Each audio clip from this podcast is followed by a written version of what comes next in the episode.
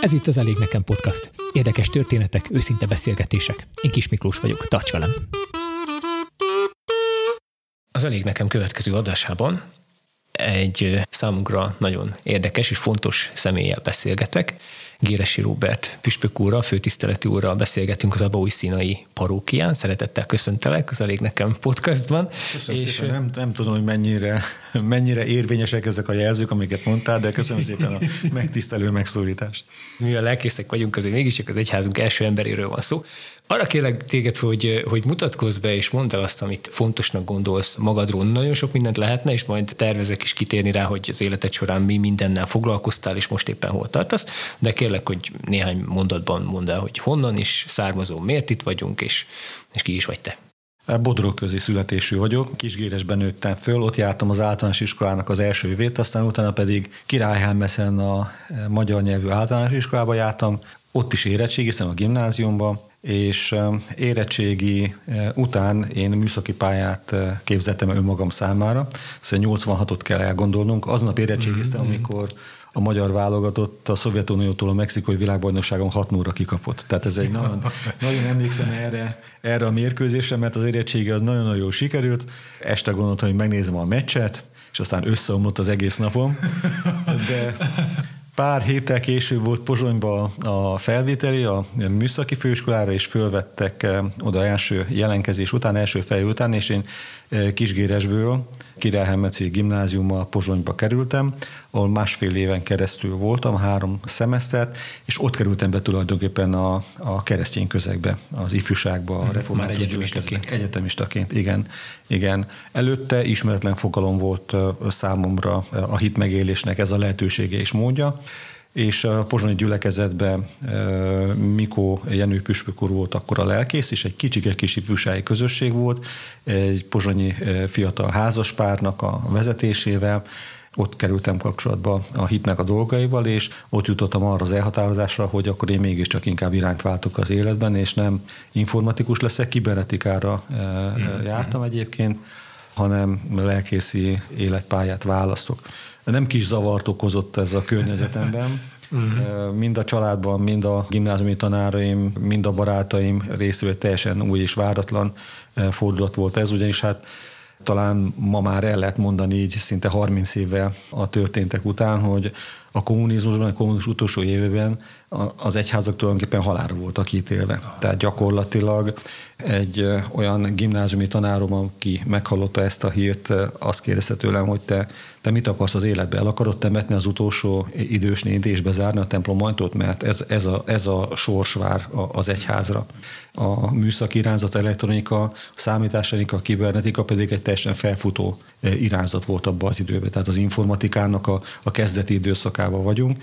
De hát Isten így vezetett engem, hogy a lelkész életpályát választottam, aztán hazajöttem Pozsonyból, és a, azóta becsődölt Királyhelmeszi butorgyába dolgoztam fél évig, mert munkanélkül nem lehetett a kondusban, senki sem, és ott úgy viccelődtek velem a munkatársaim, legalacsonyabb fokozatban voltam természetesen, mindenki nekem parancsolt, hogy jól kezdem az egészet, mert Jézusnak az apja is ács volt, úgyhogy, úgyhogy ilyen szempontból az indulás is jó és Prágába jelenkezhettek, ott végezték a rendszerváltás előtt a teológiát a felvidéki református lelkészek. Én magam is oda jelenkeztem egy egész nagy csoporttal együtt, úgy nagy csoporttal, hogy nagyon sok magyar református jelenkedett abban a, az évfolyamban, sokan voltunk arányaiba tekintve. Felvételt nyertünk, és 88 őszétől aztán Prágába tanultam.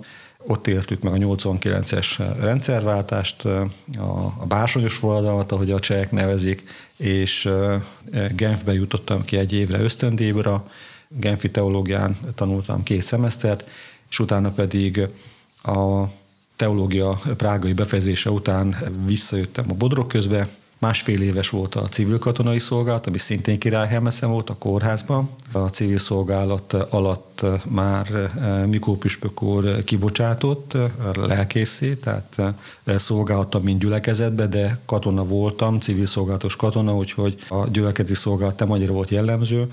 de az ifjúsági munkában, a Firesznek a, a megalakításában, a, a gyermektáboroknak a szervezésében, mindenben, mindenben, ifjúsági táboroknak a szervezésében, már katonaságot is részt vettem, akkor szerveztük hatfán a, a táborokat, és 95 nyarán pedig egy eh, aranyidei Firesz ifjúsági táborra jött el Mikó Püspök én pedig emlékeim szerint vonattal és biciklivel érkeztem meg Kassára. Eh, Kassáról a biciklivel föltekertem Aranyidára, ez jó szintkülönbséget kell elképzelni, mm-hmm. tehát megfárad, megizzad az ember, amíg fölteker Aranyidára, és ott a Püspök úr jelezte, hogy akkor szeptembertől kihelyez engem gyülekezeti szolgálatra, és már említést is tett ott szóba, hogy a bolyszínai Miglész Német és Perény gyülekezet három megüresedett gyülekezet volt, és itt Kassa mellett ide gondolt rám. Én pedig elfogadtam ezt a kihelyezést, és szeptembertől itt vagyok Színán. 1995. szeptemberétől. Uh-huh. Tehát azóta is akkor ebben a három gyülekezetben? Így van, ebben a három gyülekezetben szolgálok, mind a három gyülekezetben próbálok uh, Isten útján járva élni az ő dicsőségére. Mi kell ahhoz, hogy egy informatikus fejében vagy szívében megszülessen egy ilyen döntés, hogy, hogy a teológiát választja? Azt én nem tudom. Tehát én, én nekem meggyőződésem az, hogy nem elsősorban én döntöttem, hanem Isten lépett be az én életembe. Hogy mondjam, tehát nem volt teljesen idegen tőlem az a típusú gondolkodásmód, amely az elvont dolgokkal foglalkozik. Az én gondolkodásom, az én véleményem szerint nem egy, egy szűkebben eh, eh, műszaki gondolkodásmód volt, hanem korábban is érdekelt, a történelem is érdekelt, egy picit már a filozófia is olvasgattam, ami abban az időben elérhető volt ebbe a témakörbe. Tehát nem voltam én mentes ettől a, a világról rácsodálkozásnak a, az ajándékától, én úgy érzem. És én nem éreztem ezt egy teljes irányváltásnak, hogy radikálisan másként alakul az én gondolkodásom, viszont mindenképpen a környezetem is, meg hát a saját életemre nézve is egy, egy jelentős váltás volt, de én nem gondolom azt, hogy egy valamilyen eseménynek kellett történni, ami ez engem így meghatározott ebben a, a váltásban, hanem ez hónapoknak a, az élelési folyamata volt, hónapokon keresztül. Gondolkodtam a, a saját életutamról, a hitről, Isten szeretetéről, Isten kegyelméről, és egyszerűen bevonzott engem az a közeg az egyházba, amit ma azt mondanánk, hogy ifjúsági munka és itt most lehet, hogy egy picit furcsán fog fogalmazni, kérném a kedves hallgatókat, hogy értsék jól, amit mondok. Tehát én nem azt mondom, hogy a hagyományos egyházi életre szeretnék bármi negatívit mondani, ugyanis nagyon fontos megtartó ereje van a hagyományos értelemben egyházi közösségnek és életnek, és azóta is ebbe élek és ebbe szolgálok, de az én életemben konkrétan ezt a változást az ifjúsági munkán keresztül jutottam a hagyományos értelembe vett egyházi életnek a megélésére és megtapasztalásához, és azokhoz az áldásokhoz, ami ebből fakad. Éppen ezért én magam a saját tapasztalatomból kiindul, és nagyon fontosnak tartom azokat a ifjúsági közösségeket, amelyek az elmúlt 30 évben is itt vannak, akár a felvidéki református egyházban, akár a kárpálencei református közösségekben, mert nagy-nagy erővel bír és nagy-nagy reménységet hordoz a, az élet a keresztény hit megélés vonatkozásában. Tehát én nekem ez az indulásom. Én nem egy hagyományosan értelmezett közösségből indultam el, hanem egy ifjúsági közösségből. Hogyan emlékszel vissza mondjuk a, a Firesznek, a Fiatal Reformátusok Szövetségének a kezdeti éveire, időszakaira, amiben úgy te is bekapcsolódtál alapítóként is? Amikor előbb említett ifjúsági életbe bekapcsoltam, akkor még szervezőről szó sem volt. Ugye akkor még a rendszerváltás előtt voltunk, a kommunizmusnak az utolsó évei voltak, abban az időben még 70-es, 80-as évekből megmaradt reflexek alapján az akkori alkalmak szervező és, és névnapoknak, születésnapoknak keresztelték el, hogy így mondjam, ezeket a találkozókat, és magánházakba találkoztunk, vagy egy-egy ilyen munkahelyi kirándulásokra használt fejvidéki üdülőt vettek ki, foglaltak le olyanok, akiknek erre lehetőségük volt, és úgymond titokba, tehát meg nem hirdetettek. Ez nem volt nyilvánosan sehol sem meghirdetve, sem az egyházi sajtóban, sehol sem. De az emberek tudtak, a fiatalok tudtak, ez ezekről az alkalmakról, így kerestük a, a kapcsolatot egymással, és így épült tulajdonképpen az egész országban ezek a kis mikroközösségek kapcsolata rendszerén keresztül ki mondjuk így, hogy a, a, az ifjúsági munkának, amit Fidesznek nevezünk, a magja így jött létre.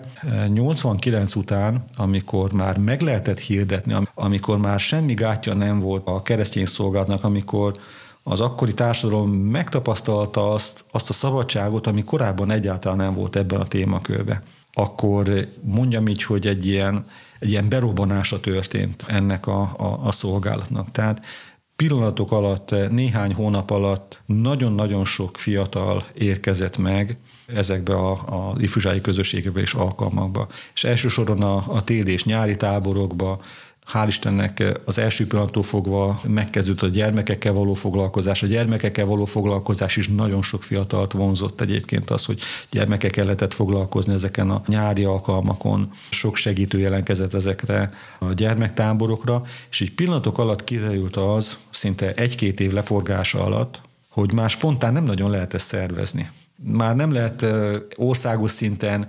6-7-8-10 alkalmat szervezni úgy, hogy csak-csak magánszemélyek adják hozzá nevüket, hanem valahogyan azt ezt össze kellene fogni, hogy valahogyan létre kellene hozni egy olyan szervezetet, amely ezt a munkát koordinálja. Ez ennek a lehetősége és szükségszerűsége ez nagyon gyorsan nyilvánvalóvá vált. Tehát nem úgy volt a Fidesz megalakításának és létrehozásának a folyamata, hogy két-három ember leült és hitben megimádkozva eldöntötte azt, hogy most létrehozunk egy ifjúsági szövetséget, és majd az ifjúsági szövetség az ezt és ezt és ezt a munkát fogja végezni, hanem éppen ellenkező mm, módon történt a Fidesznek az elgondolása, megalapítása, már folyt a munka, nagyon sok fiatal bekapcsolódott a gyermekmunkába, az ifjúsági munkába.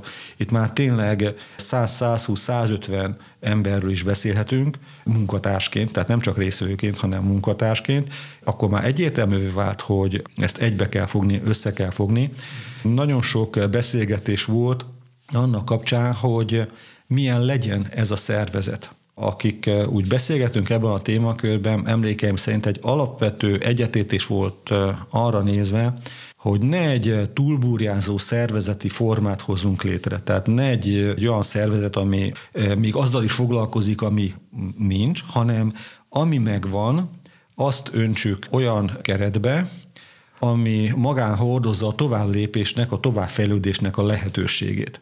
Ezért így mondom, idézőjelben egy ilyen minimál szervezetet hoztunk létre alapszabályzatilag is, aminek nagyon fontos része volt az alapszabályzatnak a preambulum, ugye, amely nyilvánvalóan tette, hogy reformátusként, magyarként, keresztényként éljük a mi életünkre, és a Krisztusról szóló bizonságtételt szeretnénk hirdetni ebben a mi társadalmunkban de maga az alapszabályzat az egy minimalista alapszabályzat volt tudatosan. Feltétlenül fontos volt eh, azokat a pontokat megjeleníteni, amit ugye az állami előírások és törvények erre vonatkozóan igényeltek tehát ellenőrző szervet kellett létrehozni a, a Fideszemből. Tehát ezeket a technikai dolgokat természetesen beépítettük, de akkor is volt egy picike kis félem, akkor ugye a, a 90-es évek elején eléggé erősen megjelent a szlovák nacionalizmus egyébként a társadalom belül, hogy egy ilyen magyar szervezet beegyeznek a minisztériumban, nem egyeznek be, meddig fogják húzni a bejegyzés, hogy lesz, mint lesz, de nagyon pozitív volt ilyen szempontból a tapasztalat, ugyanis a beegyeztetéssel kapcsolatosan szinte néhány hetet kellett várni, csak a benyújtás után, és a Fidesz be lett jegyezve. De ez, ez a technikai része ugye a, a Fidesznek, ami a kisebbik része volt. Tehát valóban a szükséges minimumot hajtottuk végre, a nagyobbik része az viszont a szolgálat volt. Az a szolgálat, hogy eh, hogyan tudjuk eh, az ifjúsági munkát, a gyermekekkel való foglalkozást úgy eh, kiterjeszteni, hogy az egész országban, regionálisan, területi szétosztásban is a legtöbb embert el tudjunk érni, és hogy hogyan tudunk bizonságot tenni megváltó szerető Istenünkről és Krisztusunkról. Tehát, ha jól értem, akkor egy, egy olyan világban indult ez az egész, amikor mobiltelefon egyáltalán nem volt, internet nem volt, telefon is alig, és arra építettetek, ami van, vagy ami volt, és ez a közösségnek volt az ereje? Vagy mi, mi volt ez? Mindenképpen a közösségnek az ereje, és az, hogy azt éreztük, hogy jó ebben a közösségben lenni. És erre nagyon sokan ráéreztek. hogy jó ebbe a közösségbe lenni. És nagyon különféle emberekként éreztük ezt. Tehát ebbe a közösségbe nem csupán foglalkozás vonatkozásában, hanem gondolkodásmódban is különféle emberek jöttek össze, és egyszerűen éreztük azt, hogy az együttlét jó, az együttlét épít, segít mindannyiunkat, hitre vezet, megéljük a, a, a hitünket, hogy jó közösen imádkozni, jó közösen énekelni, jó közösen bizonságot tenni, és jó közösen szervezni és szolgálni. A szolgálatnak, a, a szervezésnek a munkája az egyáltalán nem tűnt fáradtságosnak. Ezt így félvallom be, félvallom meg, hogy amikor az egyházi nyelven én ezt a szót hallom, hogy szolgálat, kicsit mindig elbizonytalanodok, ugyanis ez egy, ez egy túl erős fogalom, a 90-es években egyáltalán a ifjúsági munkában és a gyüleketi szolgálatban és gyüleketi életben, és ezt szólhatnám, hogy szolgálat, a gyüleketi életben ez, ez, ez, ez, nem egy olyan típusú szolgálat, amikor alárendelt, felérendelt viszonyba kell valamit ilyen nehezen végezni, meg kell vele küzdeni, és fáradtságos, és föl kell kelni, és akkor neki kell indulni ezt, ezt nem, nem éreztük egyáltalán teherként abban az élethelyzetben, hanem örültünk annak, hogy cselekedhettük, hogy továbbvihettük, hogy megtehettük, hogy, hogy elindulhattunk az ország egyik végül a másikba, hogy volt egy autó, amíg bestartott és elvitt. Ez volt egyébként, ez volt, és, eszünkbe se jut, nagyon sok technikai eszközre lenne szükségünk, a, a bizonságtételezés, és ott voltak azok az élmények, amelyek ugye a táborszervezésekkor mindig megjelennek, manapság is, és akkor is megjelentek, talán akkor még egzotikusabban. Az is szemmel látható volt, hogy nem csupán belülről tűnt ez újdonságnak, a református fiatalok között tűnt újdonságnak, hogy egy ilyen típusú hitmegelési lehetőség és, és szolgálati lehetőség van, hanem a külső környezet számára is újdonság volt.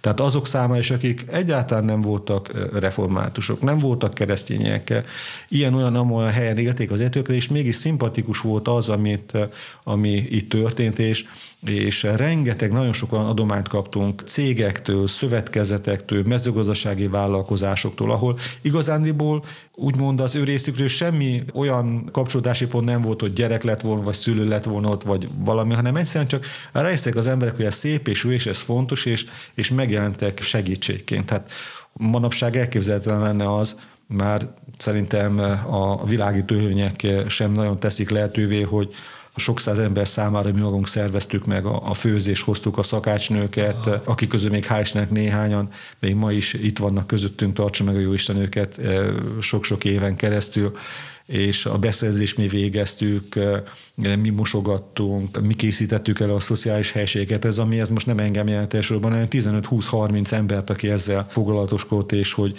milyen hatalmas munkát kellett és lehetett elvégezni, de ezt mindent örömmel csináltuk. Tehát ebben nem volt semmi némű fáradtság, semmi némű olyan valóság, amit úgy értékelnek, hogy hó, hát milyen sokat fáradoztunk Krisztus ügyében. Nem fáradoztunk, mi ezt örömmel tettük, élveztük, boldogok voltunk, vitatkoztunk, gondolkodtunk, továbbmentünk.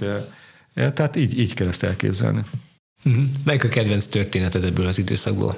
Ó, hát az nagyon sok van. az a baj, hogy egy ilyen 40 perces podcast az kevés lenne erre az egészre, és nagyon nehéz helyzet, hogy ilyenkor egyet-egyet kiemelni, tehát... Um, Mi az, ami mindig eszedbe jut?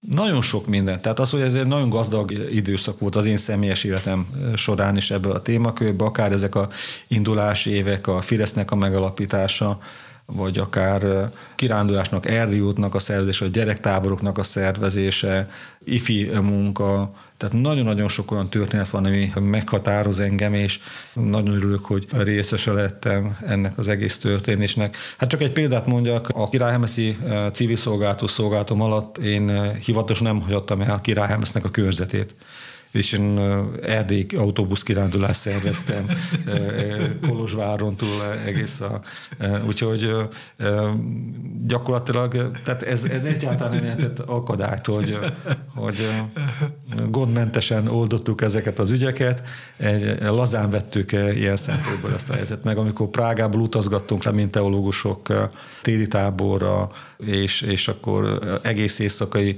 vonatozás, amikor egy hat személyes fülkébe kettőnkhöz nyolc roma érkezett és ült be hozzánk, és amikor kiderült, hogy mi teológusok vagyunk, akkor egész úton hazafelé, Prágától azt hiszem, hogy talán Poprádon szálltunk le a vonatról, mert a Tátrában volt a, a, az akkori téli tábor, álmokat akartak velünk megfejtetni. Hogyha mi papok leszünk, akkor biztos, hogy tudunk álmot fejteni, ez a minimum. Vagy amikor a Királyhelmeci kórházban én voltam a, a tűzoltási felelős ö, ö, ember, aki semmit nem értettem a tűzoltáshoz egyébként, csak hát papíron nekem kell csinálni, és jöttek az igazi tűzoltók terebesről, tőket terebesről ellenőrizni, és akkor azt kérdezték tőlem, hogy hát ha én teológiát végeztem, akkor biztosan tudom, hogy mikor lesz a világ vége, hogy mondjam meg pontosan, mikor lesz a világ vége.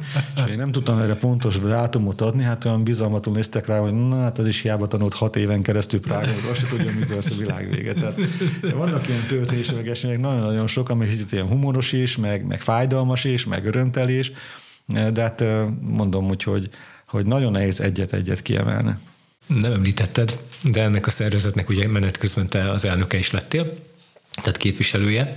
És hát azt látom így a Kárpát-medencében, hogy, hogy így a szolgáló lelkészeknek, szolgáló, igen, szóval a lelkészeknek, vagy az ilyen vezetőknek a, a, a körében eljön egy idő, amikor elkezd azon gondolkozni, hogy van-e még helye az ifjúsági munkában, vagy ezt már úgy el kellene engedni. Téged ez hogy talált meg, vagy egyáltalán megtalálta ez a, ez a gondolat? Meg. Nehéz elengedni azt, amiben az ember otthon érzi magát, és nem is kell egyik pillanatról a másikra. Tehát nem egy ilyen radikális elengedés, radikális szakítás, itt nem egy vállóperről van szó, hanem valami egészen, egészen más eh, élethelyzet ez. Ugye amikor a Fideszt létrehoztuk, akkor is már meg volt szabva a vezetőségen belül, az országos vezetőségen belül egy felső korhatár hogy azért körülbelül hány évesen át kellene már adni a stativétabotot.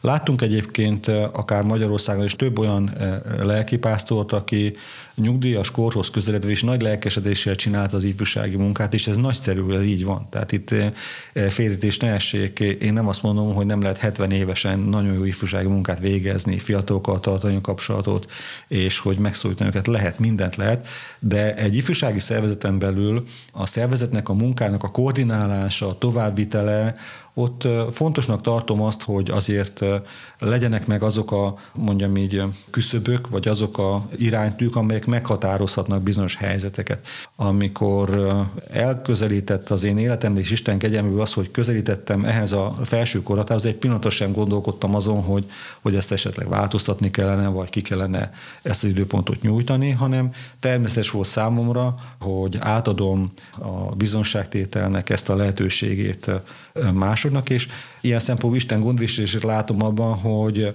kitűnő fiatalabb eh, testvérek, kollégák eh, voltak abban az időben is, amikor ezt én úgy tehettem meg, hogy semmiféle hiányérzetben nem egy pillanatra sem maradt meg. Sohasem gondoltam azt egy pillanatra sem, hogy azért, mert esetleg én azt a típusú szolgálatból picit hátrébb lépek, az ne talán űrt hagyna utána, mert nem maradt űr. Tehát be, betöltötték a, a többiek, akiket mai napig is nagyon szeretek, és nagyon kapcsolat vagyok velük, a szolgálatnak a továbbvitelét, úgyhogy ez így, ez így számomra nem jelentett. Továbbá gyülekezeti lelkészként három gyülekezetbe, itt is fiatalokkal is foglalkozva, gyülekezeti ifjúsági munkát is végezve, továbbra a Fireszben is szolgálva, innen a gyülekedből származó és itt élő fiatalok bekapcsoltak táborszervezést, tehát valamilyen módon én részesen maradtam ennek még nagyon-nagyon sokáig, de egyáltalán nem jelentett számomra egy olyan terhet, hogy hát én most ezt az elnökséget akkor letettem, és akkor ez, ez, ez,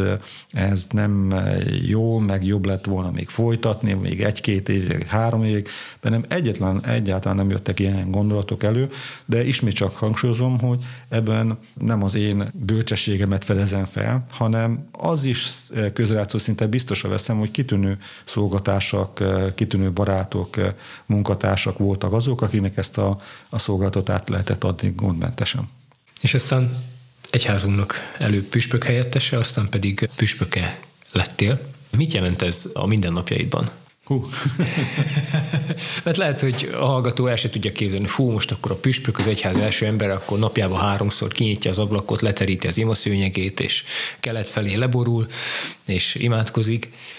Az más felegezet.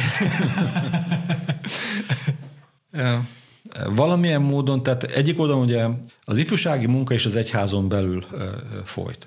És a gyülekezetek adták a ifjú munkának a bázisát és hátterét, és természetesen, mint lelkészként élő ember és közösség, sokan voltunk azok, akik kitűnő kapcsolatban, emberek is kitűnő kapcsolatban voltunk és vagyunk azóta, és az egyháznak a dolgairól is gondolkodtunk, meg szerettünk az egyháznak az irányába is lépni és az egyháznak az irányába is cselekedni és tevékenykedni, hát nem volt ez külön választva ifjúsági munka és az egyház, hanem mindig is szorosan összekapcsolódva volt ez a mi szolgálatunkban és életünkben. Ugye hat évente vannak az egyházban tisztújítások, a felvidéki református egyházban hat évente. Húsz évvel ezelőtt az egyházmegye zsinati taggá választott engem, és a, a zsinaton belül, mint fiatal lelkész beválasztottak a, a zsinati tagok a zsinati tanácsba, amit úgy kell elképzelni, eh, kívülállók számára, mondom, illetve még kevésbé kívülállók számára is, hogy gyakorlatilag a zsinati tanács az olyan, mint egy országban a kormány. Egy nagyon erős döntéshozatali szerv, testület a zsini tanács a, a református egyházon belül, itt a felvidéken gyakorlatilag az az egyháznak a kormánya, hogyha e, a politikából vesszük a hasonlatot. Létszámot tekintve? Létszám 12 ember. Abból fele lelkész, fele pedig nem lelkész.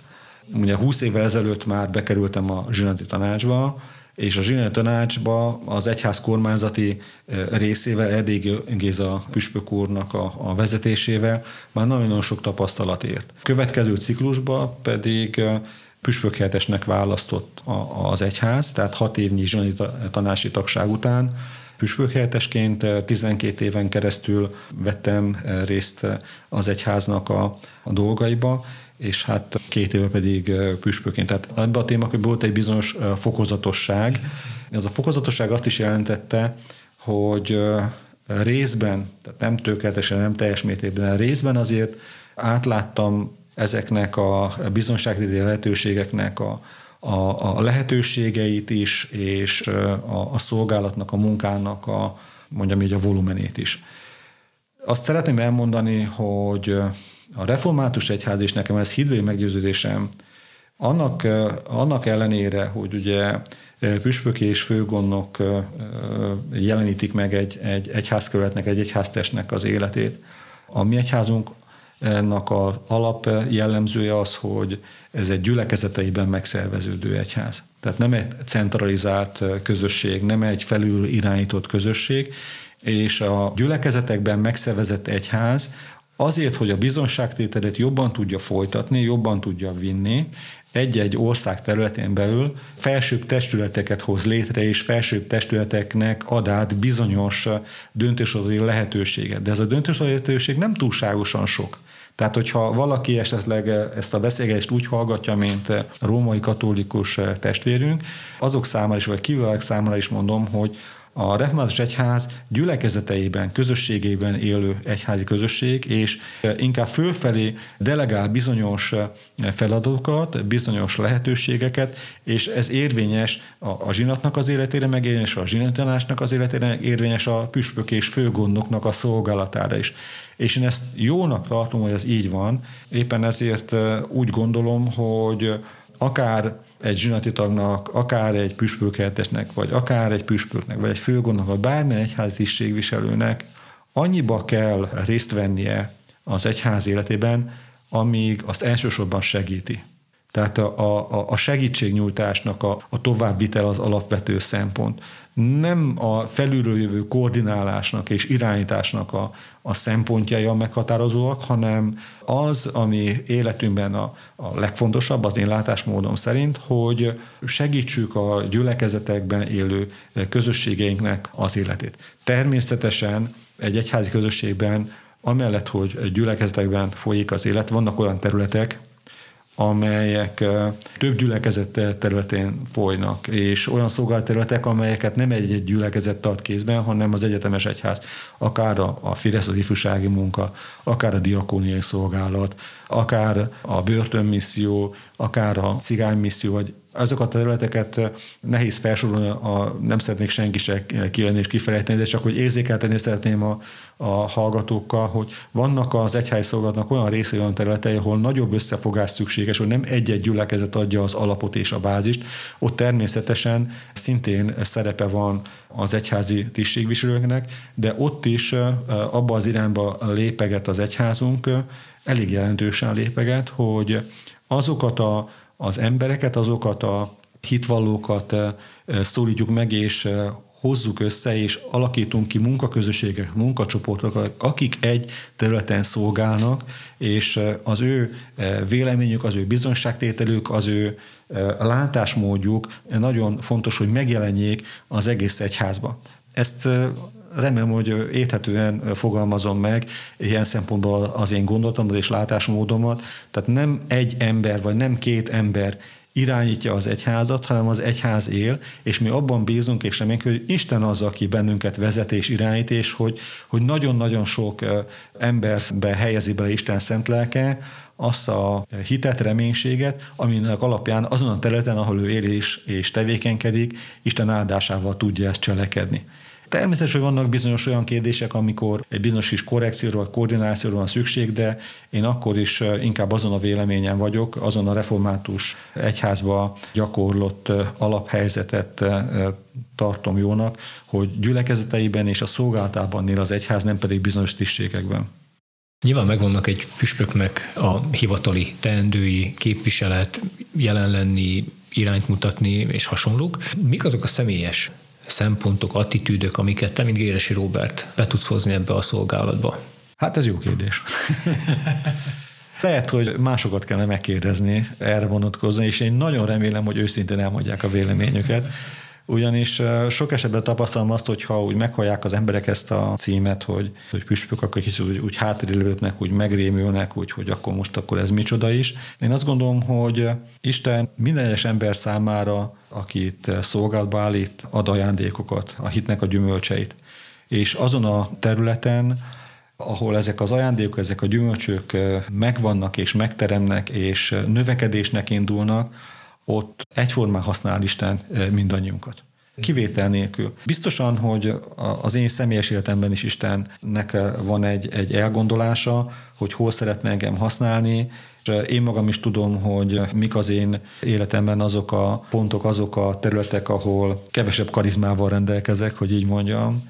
Nagyon fontos az, hogy mindannyian, akik hitben élünk és Krisztus követjük, azok lássuk ezt is. Tehát vegyük észre azt, hogyha Isten bennünket valahova küld, és amihez megbízatást ad és erőt ad, és lássuk meg azt is, hogyha Isten valahova bennünket nem küld. Tehát nem mindenhol kell nekünk ott lennünk, és ez, ez érvényes a, a keresztény bizottságtételnek a minden területen. Tehát nagy tévedésben van az az ember, aki azt gondolja önmagáról, akár legjobb szándékkal is, hogy ő a keresztény bizonságtétel minden területén egyforma erővel akar, tud szolgálni. Én azt gondolom, hogy ez nem így van hogy valóban olyan az egyház, olyan a, a Krisztusnak a közössége, mint ahogyan Pálapostól e, írja ugye az ő levelében, hogy hát mint egy testnek a tagja, és mindegyik e, tannak megvan a, a maga e, szolgáltatásának a maga funkciója, és ez így van a, a, az egyházi életben, akár a konkrét egyházi közösségben is, amit mi a szlovákiai református keresztény egyháznak nevezünk. És ha már kimondtad, hogy szlovákiai református keresztény egyház, hogyan definiálnád ma egyházunknak a jelenlétét, szolgálatát? A beszélgetésünk kezdetén mondtam ugye azt, hogy utolsó idős nénit is eltemetni, hogy ez, a, ez lesz majd az én feladatom. Azt gondolom, hogy nagyon nem volt igaza annak, aki ezt mondta nem feltétlenül rossz szándékkal mondta, tehát ő egy személyes életút változást próbált meg valamilyen módon értelmezni a saját látásmódja szerint. Tehát nem szeretném bántani azt, aki ezt mondta, mert egy, nagyon kedves személyiségről van szó. Én azt érzem, hogy sokszor talán még mi magunk is alábecsüljük azokat a lehetőségeket, és azokat az ajándékokat, amelyeket Istentől kapunk.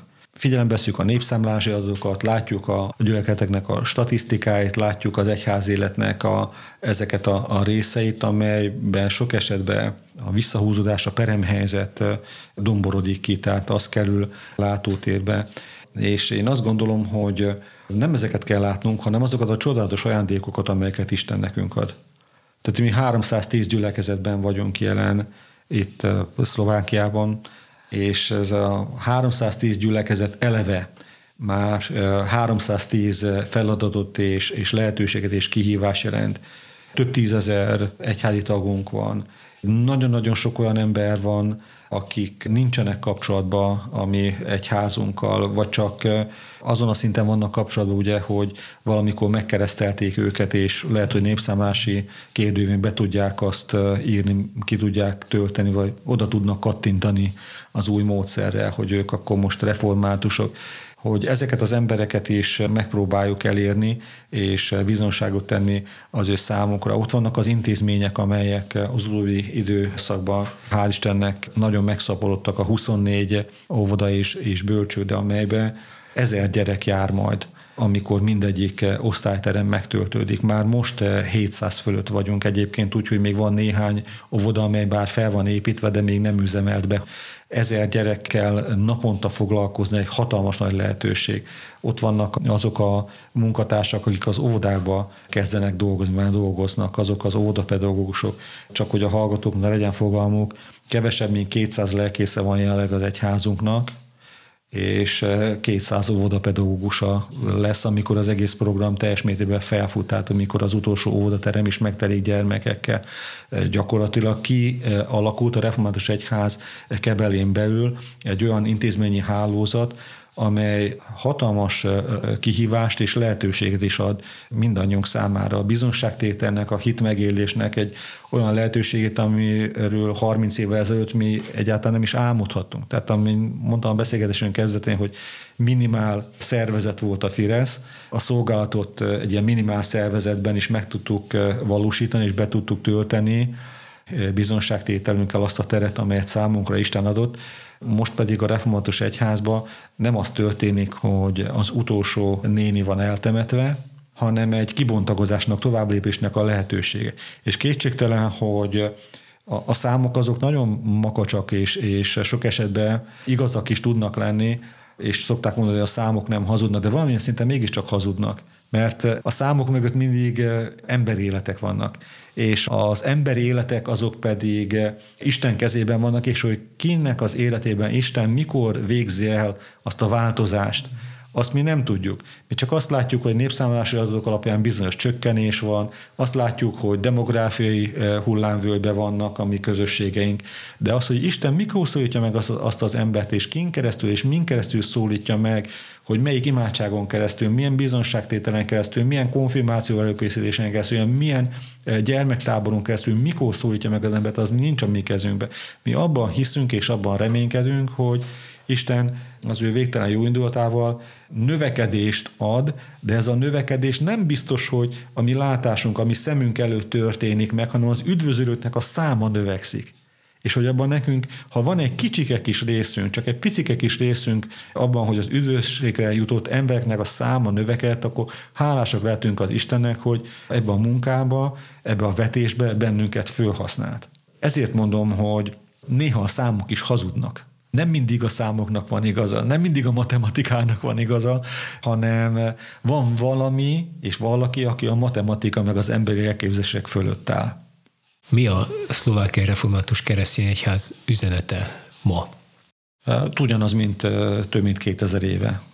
Jézus Krisztus a megváltó, és szabadításhoz az Istennek a szeretete. És az, hogy Isten térben és időben 2000 év alatt egészen Izrael, Palesztinából elhozta hozzánk ennek a bizonságtételét ide a Kárpát-medencébe, és magyar nyelven, meg szlovák nyelven is erről tehetünk tanúbizonságot, ezt hirdethetjük, ezt élhetjük meg, ezt valósíthatjuk meg Isten kegyelméből, hogy bizonságot tettünk a, arról, hogy van megváltó, és hogy Isten üdvösséget készített el, és hogy megbocsátja az emberi bűnöket, nekünk ezt kell hirdetnünk. Erről kell tanúbizonságot tennünk.